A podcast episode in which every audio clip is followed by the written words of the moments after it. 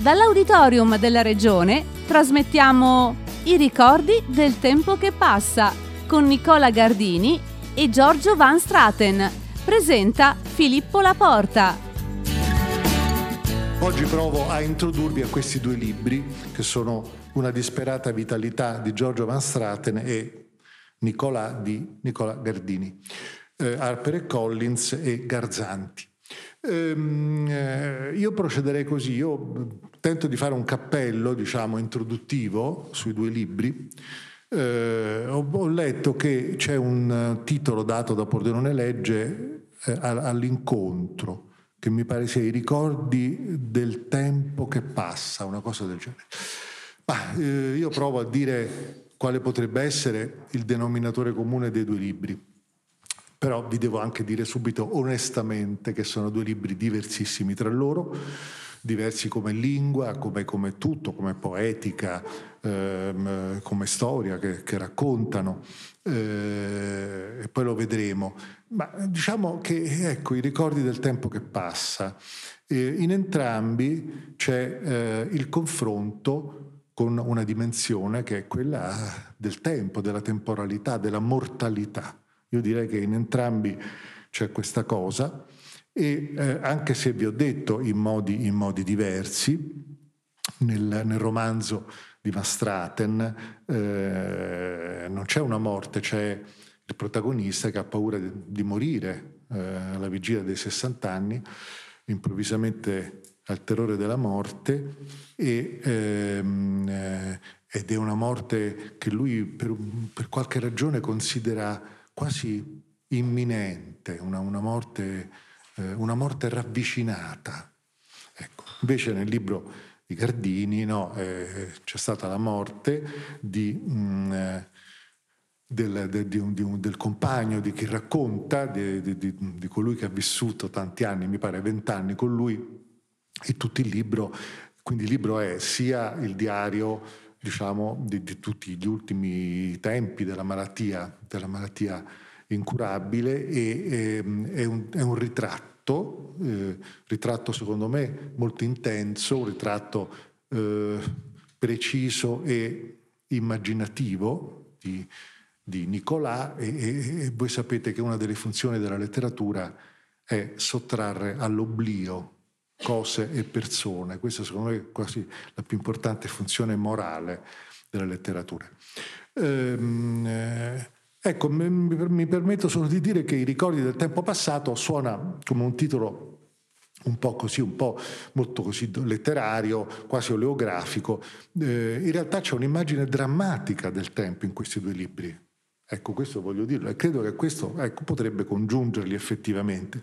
Ehm, e davvero qui riferimento è Proust che, Proust che viene evocato proprio esplicitamente da Gardini, ma insomma eh, mi viene in mente il saggio secondo me più bello che sia mai stato scritto su Proust, che è quello di Beckett, e Beckett ruota intorno a questo tema della appunto eh, la mortalità, il tempo e eh, per Beckett i personaggi di Proust sono creature ehm, non solo vittime del tempo, ma prigioniere del tempo. C'è una pagina bellissima appunto di Beckett in cui dice che i personaggi di Proust sono prigionieri del tempo e il loro dramma è che non conoscono nessun'altra realtà fuorché il tempo, eh, che mi pare un'intuizione notevole. Eh, e, e proprio per questo la loro vita consiste soltanto nel fluttuare dei desideri oppure o nell'angoscia della delusione attesa.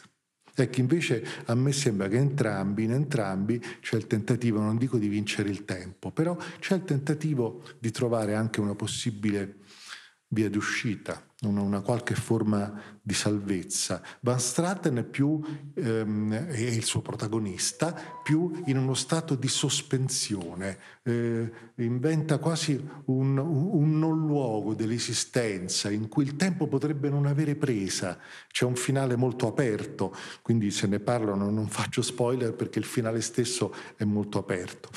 E, nel libro appunto di Gardini eh, beh, c'è il tentativo di, mh, mm, eh, di far durare il suo compagno, quindi diciamo c'è l'idea che la vita non consiste soltanto in una sfilata di giorni e di ore e di minuti, ma c'è un, un senso possibile che sta oltre la sfilata dei giorni. No? Eh, ecco, a questo punto eh, io mh, mm, eh, ho poi vabbè, notizie sugli autori. Eh, beh, Nicola Gardini, studioso, latinista, insegna a Oxford, ha insegnato in un sacco di università, eh, ha scritto altri romanzi. C'è un suo libro, mm, secondo me, mm, utilissimo e molto bello sulla poesia che ho usato. Io faccio anche un corso alla Holden di introduzione ai generi letterari. C'era questo suo libro sulla poesia, la metrica, che mi sembrava veramente straordinariamente utile. E, mm, e ci siamo conosciuti in un convegno su Svevo a Oxford. Giorgio Van ci conosciamo dagli anni Ottanta perché entrambi stavamo nella rivista di Goffredo Fofi, Linea d'ombra in cui c'erano Marino Sinibaldi, ehm, Gianfranco Bettin, tanti altri Pierzanti e vi assicuro che a 30 anni stare in una rivista diretta da Fofi non solo è una scuola anche un po' dura, diciamo, ma è una specie di, è un corso di sopravvivenza psicologica. Ecco. No, io ve lo dico, nel senso io non ho più rapporti con Fofi, ma non per qualche ragione particolare, non, non ci sentiamo da anni, però diciamo, quelli, quegli anni credo che ci hanno forgiato a, a tutti noi, ecco, in un modo in un modo definitivo. Allora, ehm, io direi di partire eh, da Gardini eh, in ordine alfabetico e mh, mm, sì, io tenterò di dire alcune mie impressioni di lettura e poi magari gli faccio una domanda. Eh, stessa operazione farò dopo con Van Straten. Ehm, allora, io leggendo il libro, diciamo, come sempre più spesso succede, eh, mi ha come preso più il, il modo di dire, no? perché ormai abbiamo capito tutti che la letteratura è soprattutto come si dice qualcosa, no? eh, e quello che si dice male è falso, come diceva Flaubert.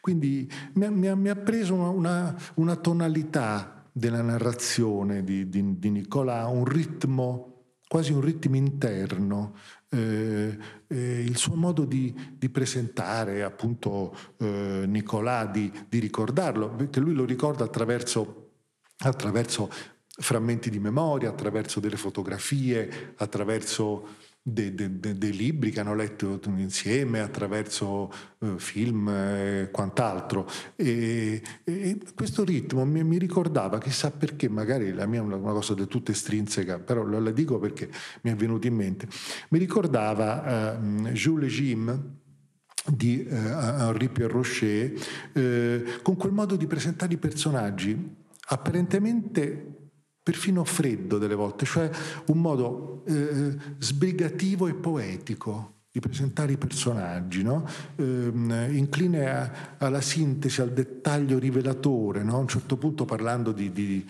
di Nicolà dice improvvisava piccole filastrocche in francese per celebrare la felicità del suo amore. Punto. È, è pieno di, di, frasi così. Eh, tra l'altro Truffaut si innamorò proprio della, della freddezza di scrittura di Henri Pierre Rocher e io vorrei dire qualcosa su questa freddezza, ma lo dico dopo nella domanda che faccio eh, a Nicola. Ehm, eh, ma, ma questo libro, eh, diciamo, c'è anche una definizione dell'amore, l'amore come desiderio eh, come un desiderio anche protettivo della felicità dell'altro. A un certo punto dice avevo orrore del male che la vita poteva fargli e già gli aveva fatto. Questa frase mi ha colpito molto, me la sono segnata da una parte. Nei, suoi cahiers Simon Weil dice che ogni essere umano si aspetta di essere trattato bene è così, ogni essere umano per qualche strano motivo si aspetta che gli altri lo trattino bene. Ecco, eh, questo non accade tanto spesso, però, però, la memoria di questa aspettativa in, in, in, ognuno di noi non si cancella del tutto, ecco, diciamo. E quindi tutti noi di fronte al male, che ci viene fatto di fronte anche alla violenza, alla sopraffazione, reagiamo tutti con stupore all'inizio, perché noi ci aspettavamo di essere trattati bene.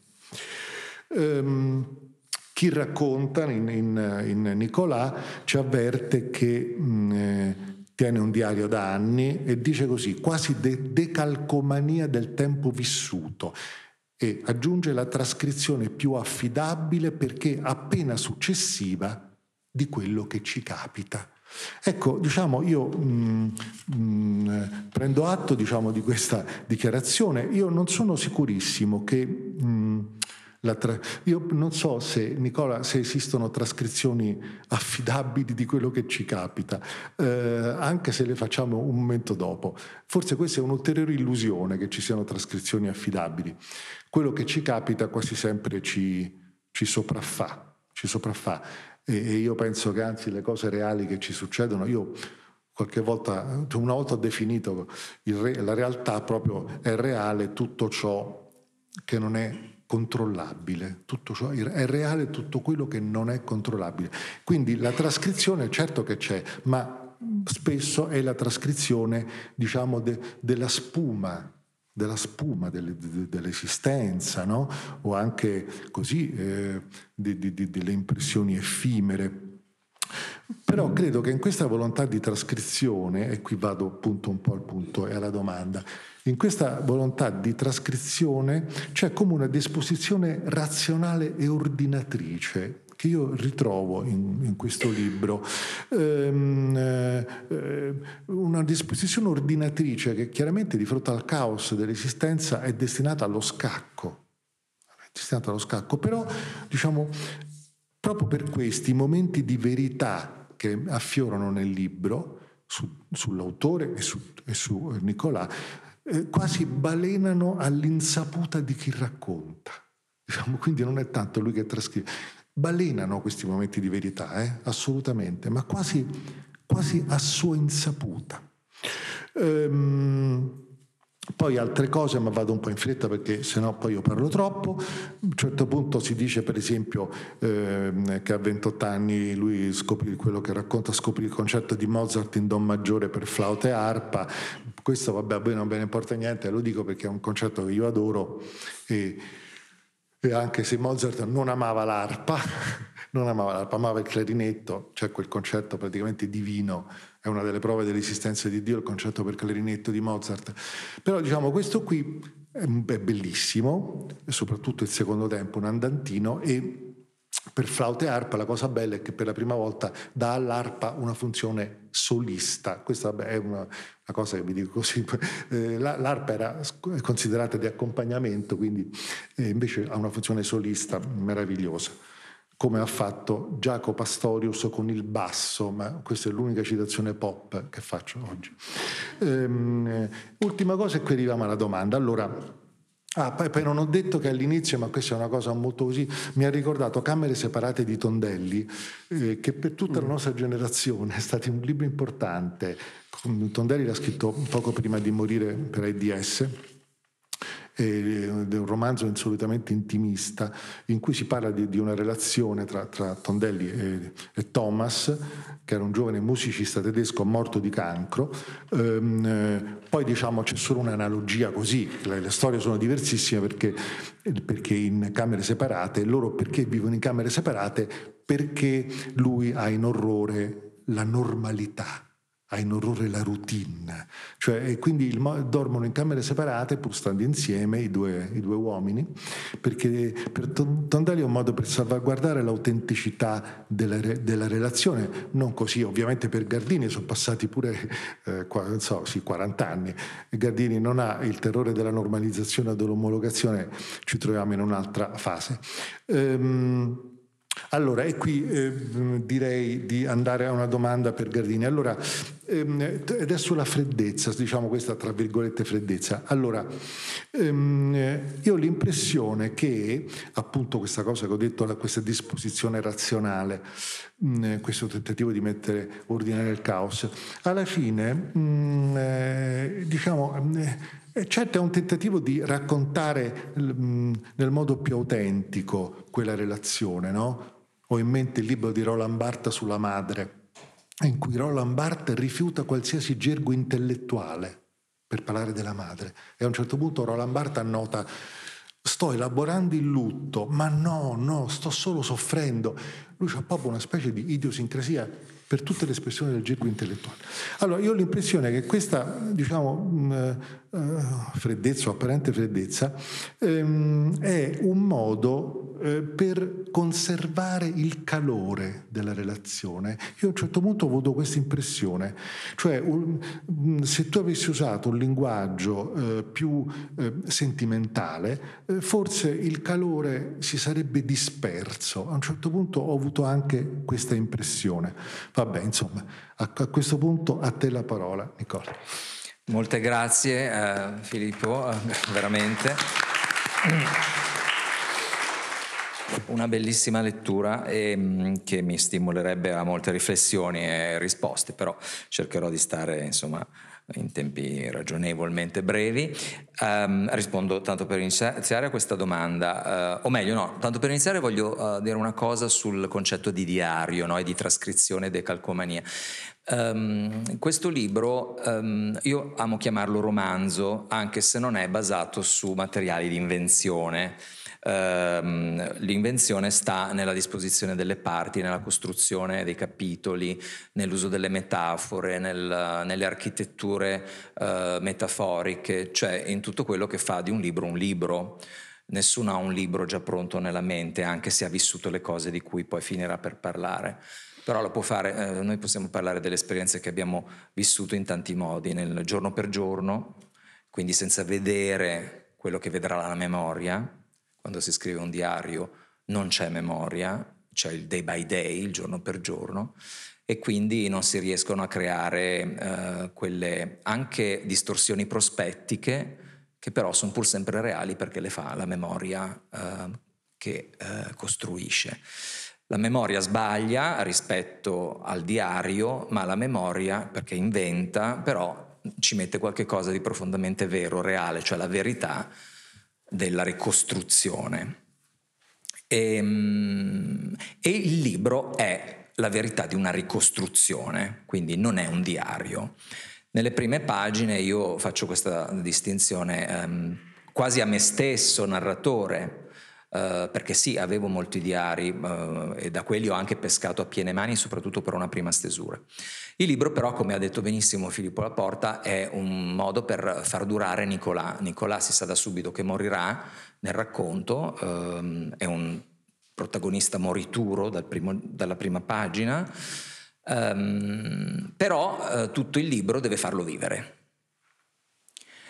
e, e questo era l'ossimoro, il, il contrasto radicale su cui io dovevo giocare la partita.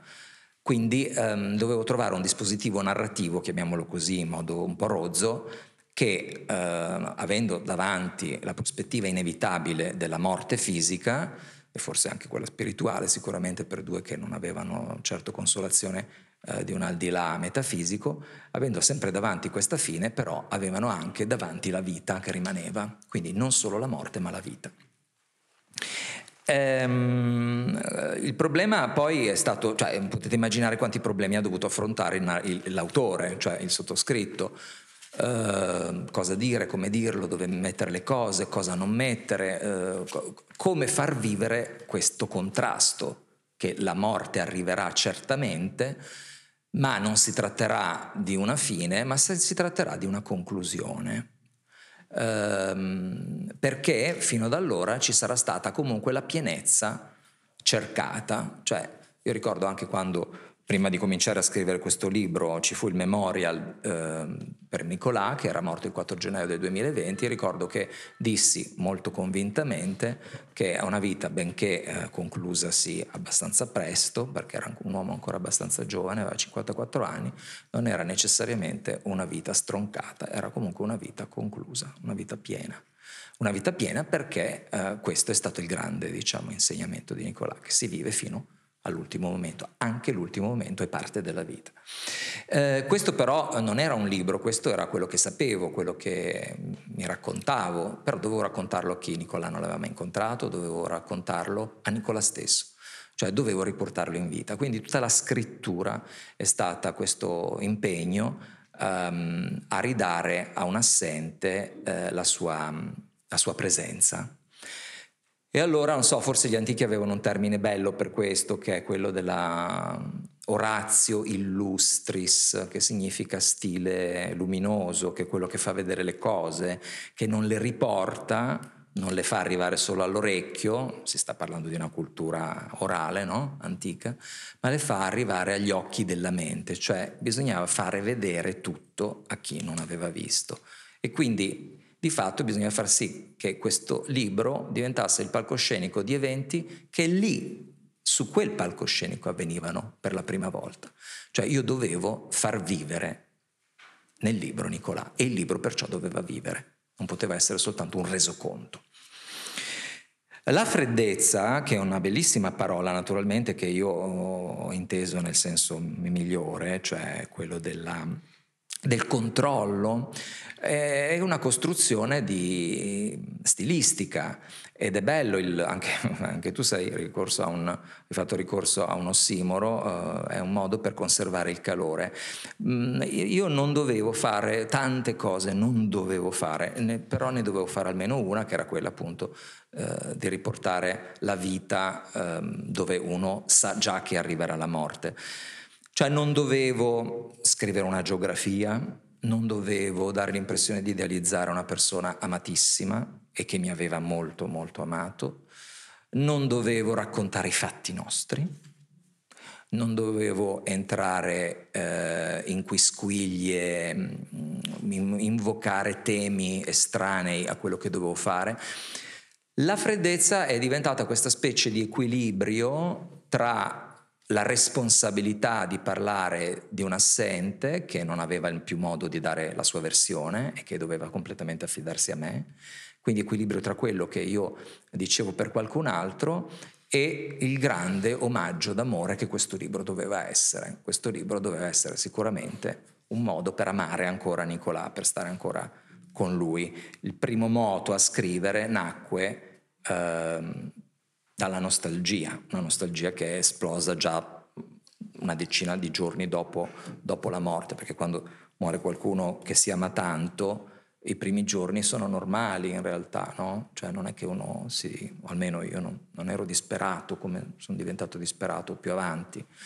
Eh, I primi giorni c'è ancora il calore, ci sono ancora le molecole nell'aria, ci sono ancora tutte le, tutte le tracce di una presenza.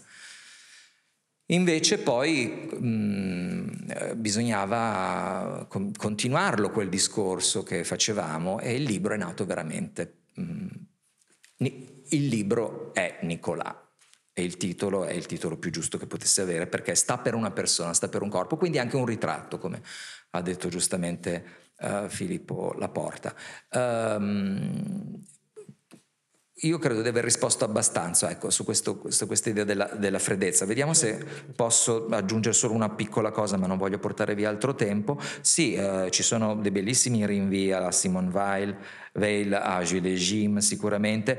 Camere separate, è vero, può ricordarlo per i temi. È un libro che io non ho mai amato, sebbene ne veda in realtà il, la, l'importanza, la, la, bontà anche eh, letteraria, con tutto che la lingua di Tondelli non mi ha non è la mia lingua sicuramente, ehm, però è un autore importante che ha, che ha, fatto molto e quindi anche questo riferimento a Tondelli mi, ovviamente mi lusinga. Um, la realtà eh, è bella quella tua definizione Filippo, è tutto ciò che non è controllabile e in effetti questo è stato anche per me un, un riferimento concettuale durante la scrittura del libro perché ho detto non dovevo fare una geografia, non dovevo fare questo, non dovevo fare quello, ma soprattutto non dovevo pretendere di conoscere tutto. Cosa che invece viene istintiva quando ci si mette a parlare di una persona con la quale si è passata la vita, vent'anni della mia vita sono stati con Nicolà, ma soprattutto con una persona che mi conosceva profondamente e che mm, mi dava anche l'impressione di volersi fare conoscere da me eh, del tutto, ma invece sicuramente non è andata così, sicuramente adesso che dovevo fare il ritratto tante cose sfuggivano. E la narrazione, forse quella freddezza che continuo a pensare un po' come sinonimo di equilibrio, nasce anche dalla cautela di non eh, presumere nulla e anche di rimettere in discussione magari qualcosa che invece nella nostra vita, vita, privata per me era chiarissimo. Cioè con il libro, che pure mirava, come cerco di fare, alla semplicità e alla chiarezza, in realtà molte cose diventavano oscure. Grazie.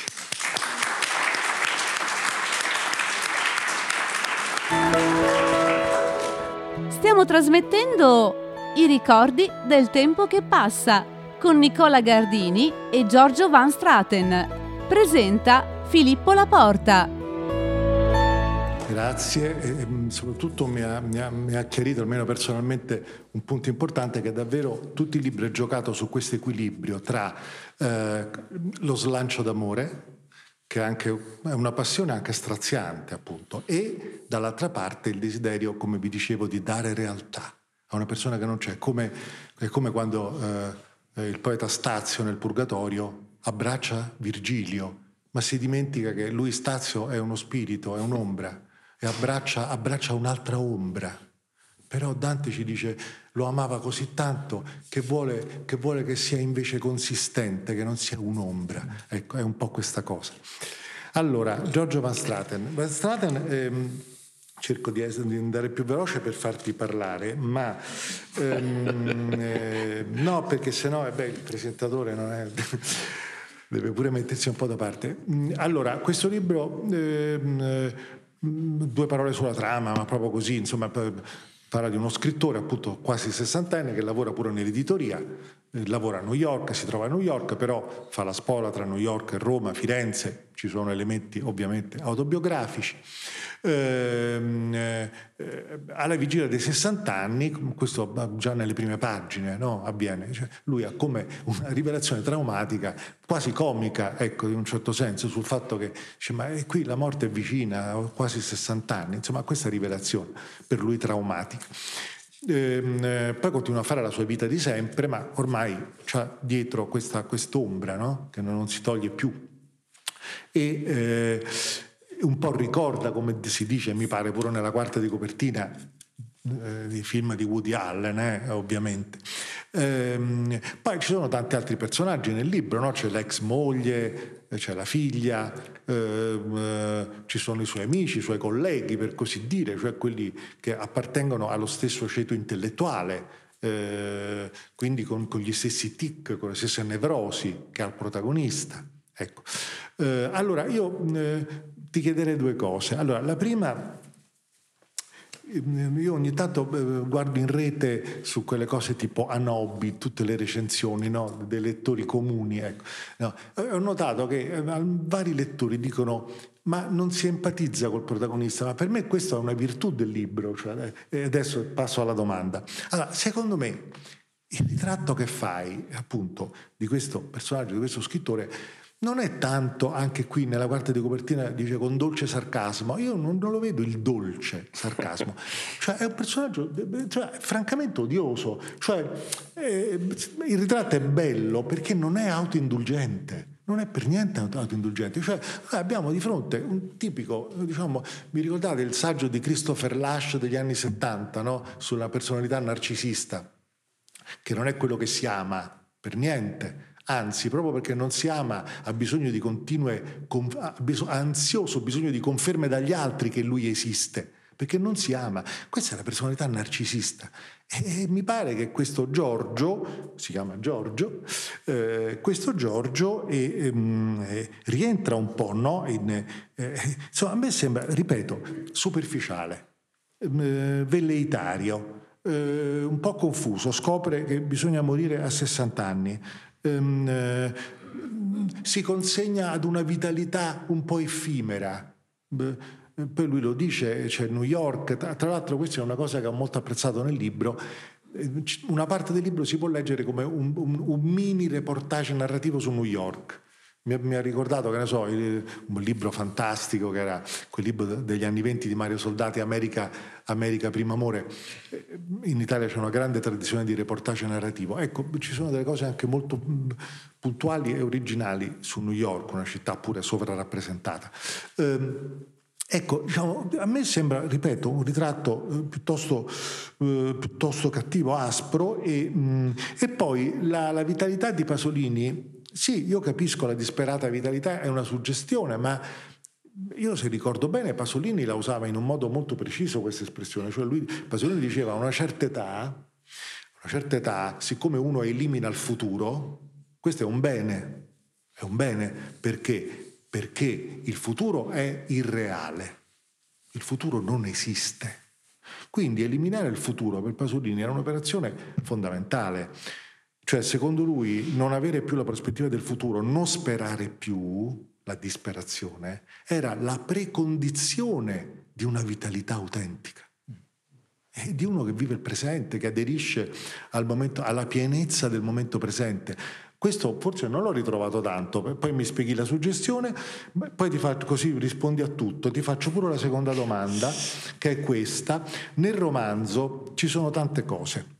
C'è una pagina con delle leggende metropolitane su New York, uno che dice che tutta la vitalità di New York dipende dal fatto che è costruita su un blocco di granito, un altro dice che c'era il mercurio, Ecco. Allora, tutto il romanzo, Giorgio, è pieno di, di racconti, di leggende, eh, di brani di conversazione, eh, di repertori di malattie, di malattie incurabili, di pagine di diario. Allora, mi chiedo, qui c'è un'idea di romanzo. Ecco, secondo te oggi il romanzo deve porsi in questo modo come una specie di contenitore in cui uno riesce a immettere dentro anche tutti questi materiali diversi, no? Vi dicevo le leggende, il reportage, l'autobiografia, eccetera. A te la parola. Molte cose. No, intanto io devo dire una cosa, io sono venuto qua appunto, io ho letto e, e, e anche molto apprezzato il libro di, di Gardini, ma mi chiedevo diciamo cosa potessero avere in comune. No, invece io trovo che te hai dato una risposta eh, che, che, mi sentirei di dire che invece qualcosa in comune ce l'hanno, cioè che è il confronto con questo tema della mortalità. Che poi questa cosa, diciamo, sia affrontata in modi diametralmente opposti, nasce dal fatto eh, della differenza, diciamo, del tema, perché in un caso appunto, come, come è stato detto giustamente, la mortalità è quella di un'altra persona e quindi è la sua mancanza, il suo tentativo in qualche modo di riportarla in vita, che poi anche questo secondo me è il compito diciamo, della letteratura, a volte anche della storia, cioè riesumare diciamo, chi non c'è più. Ehm, nel caso mio in realtà questo tema della mortalità ruota intorno al personaggio, bene? quindi sì, una, sicuramente c'è una forma in questo senso di narcisismo. Eh, è ovvio che se io sto parlando di un'altra persona, sì, c'è anche il controllo, ma c'è anche un, un grande trasporto, eh, perché quella è una grande storia d'amore, cosa che diciamo il mio libro non è.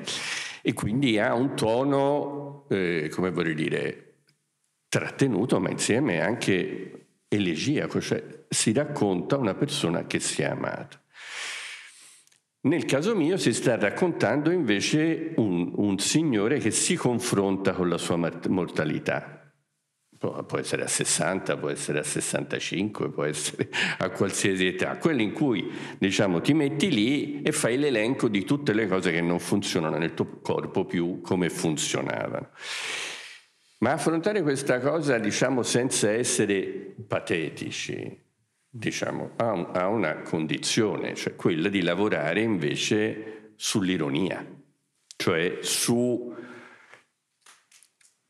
sul sarcasmo, cioè sul prendere in giro questa persona, tanto più se questa persona ha tutta una serie di tratti che coincidano con tratti dell'autore. Sì. Ehm, questo libro in realtà ha una doppia origine. Eh, da un lato io ero a New York e ho cominciato, diciamo così, a scrivere delle descrizioni di cose che vedevo. E queste cose che vedevo le trovavo da un certo punto di vista un, abbastanza ridicole, un po' diciamo come il re nudo, tutti fanno una cosa e non si accorgono diciamo di non avere i vestiti, e dall'altra parte però come succede, io penso a tutti quanti noi, ma insomma sicuramente a me, pur vedendo la ridicolezza di questo mondo, diciamo uno ne vuole far parte. Questo è il gioco, diciamo così.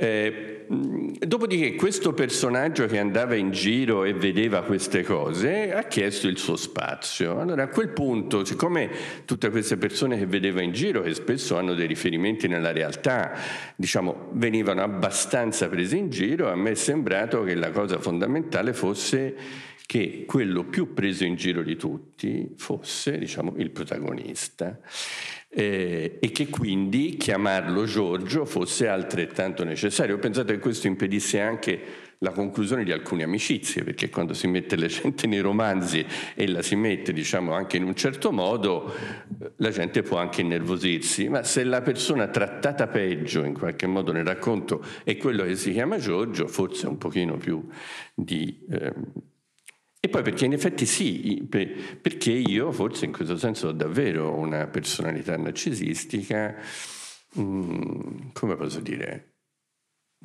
piace, molto spesso non mi piaccio. Eh. E quindi in questo senso diciamo, mi, sembrava, mi, sembrava, giusto fare i conti fino in fondo con questa, con questa cosa. Quindi l'arma...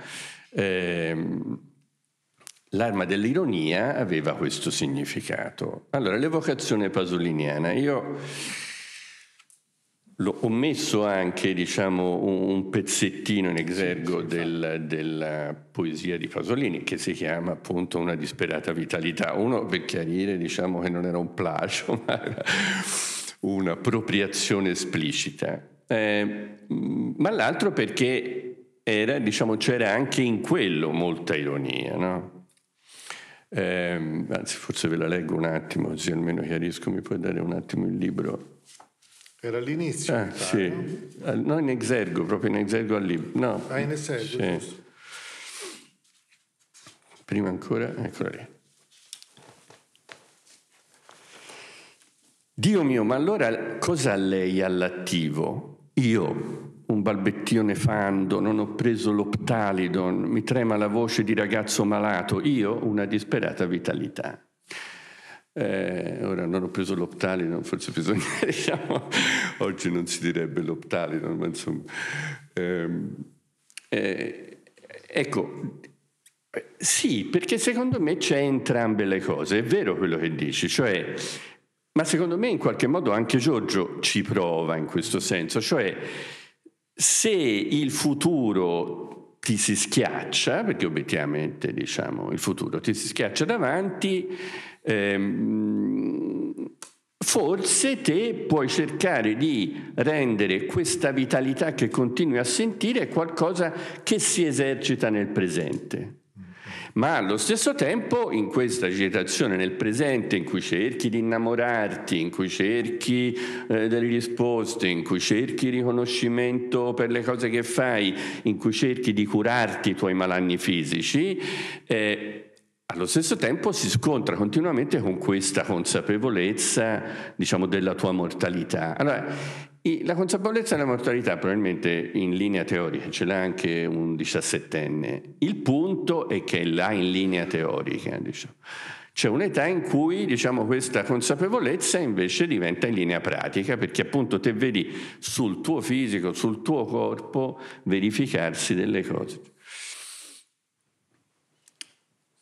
E tu, finisco l'ultima cosa sul finale aperto. Allora, eh, eh, per tutto il libro in qualche modo diciamo tutte queste malattie che poi i medici di solito dicono non sono mortali e lui appunto dice eh, no, che sono benigne e lui dice benigne nel senso che non sono mortali ma benigne no perché eh, mi funziona la memoria, non mi funziona questo e quell'altro, eh, sembrano diciamo accentuate dal personaggio che le racconta e le elenca.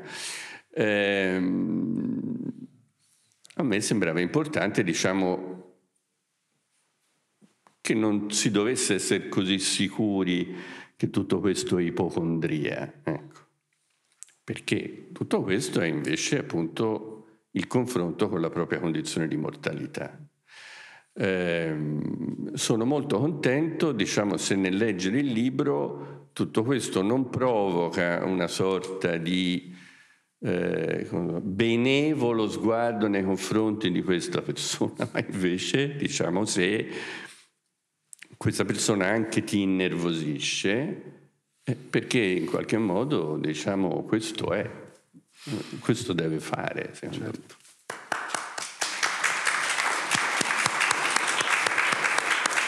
Sì, io ho fatto bene Giorgio a, a sottolineare l'ironia perché beh, non c'era tempo per fare delle letture, ma insomma l'ironia è proprio la chiave di questa descrizione affilata e non indulgente di quella middle class culturale, è l'ironia. Ma ci sono delle pagine, per esempio, vi dico solo, si riuniscono per vedere una partita di calcio e questa sembra veramente, eh, non Woody Allen, ma non lo so, forse, forse Nanni Moretti, e, e, ehm, vedono una partita di una squadra di cui non si dice il nome, ma credo sia la Juventus, e, ehm, eh, a un certo punto ehm, eh, non danno un rigore, danno un rigore diciamo, a questa squadra italiana. E allora un amico di Giorgio fa Rigore solare, urlò Franco. Era un rigore solare. L'arbitro è un idiota, lo odio. Commento. Franco odiava una quantità inesauribile di persone e di categorie umane. Diceva li odio tutti. E poi aggiungeva ma prima non ero così. Questa, questa è una delle pagine più divertenti del libro. Um, io vi farei quello, una domanda. Franco che non è Franco un pochino si è offeso. Vabbè, vabbè. No, io vi farei una domanda su questo, eh, diciamo, perché eh, andando anche oltre i vostri due libri, no? provando a fare una riflessione più ampia. Eh, non vi chiedo di, ovviamente di, di, eh, di, di, approvare, di concordare con il giudizio che ora sto dando sulla narrativa italiana, però poi vi, vi faccio una domanda. Allora, io leggo tanti libri di letteratura contemporanea italiana per ragioni professionali. Eh, non li posso leggere tutti perché se ne pubblicano troppi. Ecco, però diciamo, io a partire da, da questa, diciamo, da, da questa, dal, dal, mio mestiere di, di critico militante, io proverei a fare una riflessione stasera, perché c'è una cosa che accomuna i loro due libri, che a me sembra veramente una qualità, una qualità rara, perché? Perché la letteratura italiana di oggi eh, oscilla spesso, non sempre, ma oscilla tra eh, una, una, una, letteratura che io chiamo letteratura cabaret, e cioè una specie di coazione a divertire, ogni tre righe una battuta. E spesso ci sono anche esempi alti di questa cosa. Io penso anche ai libri, ma veramente di Francesco Piccolo, di, di, di Michele Serra, no? Però c'è una specie di, di coazione all'intrattenimento giocoso, eccetera. La letteratura cabaret. Poi c'è il giallo, il noir, che è tremendo, il noir italiano. Eh, eh, che è diseducativo proprio perché abitua all'idea che la letteratura è solo trame. Ma la letteratura è visione del mondo, è, è decifrazione dei destini umani, no, è solo trame per chi scrive noir. Ecco. E poi ancora, vabbè, l'autofiction in cui nove, in nove casi su dieci l'autore finge di raccontare la verità su di sé, cioè racconta la verità proprio per nasconderla. Questa è l'autofiction italiana. No? E, ehm, eh, ecco, la mia impressione è che invece i loro due libri ehm, si confrontano con una dimensione che ha a che fare col tragico. Anche se abbiamo visto Van Straten poi vira sui toni della commedia, però c'è, una, c'è un confronto con il tragico. Allora la, la domanda che vorrei farvi è questa. Secondo voi la letteratura, ecco, mettiamola proprio così, non ha un po' il dovere di confrontarsi con la dimensione del tragico, nel senso che voi sapete tutta la storia no, di, di, di, Perseo o Perseo che per combattere la Medusa, siccome la Medusa ha lo sguardo che pietrifica, la deve combattere usando lo scudo come specchio e così riesce a prevalere sulla Medusa. Allora, lo schermo, lo scudo è la scrittura. Quindi lo scrittore ha questo potente filtro, la scrittura, però deve fare i conti con la Medusa anche rischiando un po', deve confrontarsi con questa dimensione tragica, appunto, come dire, del tempo irreversibile, della morte. Ecco, io, io, penso che questo sia, sia, veramente quasi il compito più importante della letteratura, però su questo sento le, le, vostre a questo punto veloci risposte. Sì, velocissimo, sono d'accordissimo, bellissimo il riferimento alla Medusa che pietrifica, quindi sì, potremmo rimanere secchi nel momento in cui cerchiamo di affrontare eh, il tragico il tragico però non sta secondo me soltanto nel, ehm, nell'affrontare il tema più difficile che è quello della morte, quindi del silenzio completo, della, della mancanza proprio di, di comunicazione, ma il tragico sta proprio nel verificare il contenuto di verità, uh, scusate il bisticcio tra verificare e verità, del linguaggio, cioè quanto io riesco a dire la verità. E mm, questa è una grande scommessa anche della tragedia greca, cioè prendo proprio il, la tragedia, lo sappiamo, eh, greca è, è storie di destini fallimentari, dinastici in genere, si tratta di famiglie intere travolte eh, dal, dal, fallimento, a seguito di un delitto magari. Eh, è comunque una questione di giustizia, quindi qualcuno prima o poi deve pagare, se non paga la famiglia, se non paghi tu direttamente eh, colpevole, pagherà tuo figlio, perché comunque si ha un'idea sovrapersonale di colpa, cioè la colpa riguarda eh, una persona che è più grande dell'individuo. Però il tragico è veramente eh, non tanto eh, appunto commettere un crimine e poi pagare perché l'hai commesso, ma stabilire chi deve pagare, cioè stabilire la verità. Il tragico della scrittura, e secondo me è un tragico proprio eh, che trascende le epoche, trascende, cioè non sta solo nella Grecia classica, non sta soltanto in Shakespeare e via dicendo, in Beckett, eh, ma sta nel dovere di ogni scrittore. Ogni scrittore deve mettere alla prova la capacità di verità della sua scrittura. Grazie.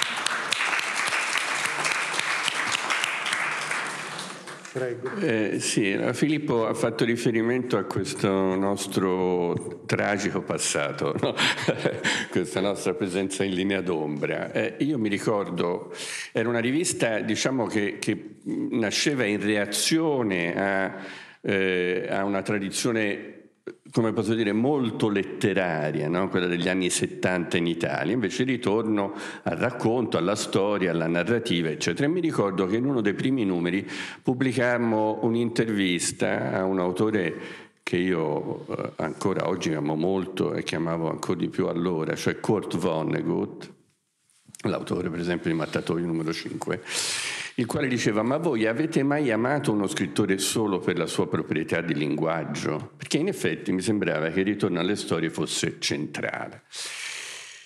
Devo dire che, che negli ultimi anni diciamo, ho cambiato abbastanza posizione, cioè, nel senso che vedo una tale mancanza di specifico letterario nel lavoro letterario, e cioè di uso del linguaggio, eh, Nicola ha descritto benissimo, secondo me, il passaggio da io ho una storia da raccontare a come la racconto. No? La storia c'è, la storia c'è era, era tutta lì e però se io la devo raccontare fra l'altro in larga misura la devo anche modificare. Mi ricordo un altro scrittore che io amo molto, Mario Vargas Llosa, che che un giorno ha detto per, per, raccontare la realtà bisogna saper mentire con cognizione di causa, cioè in realtà si cambiano le cose. No?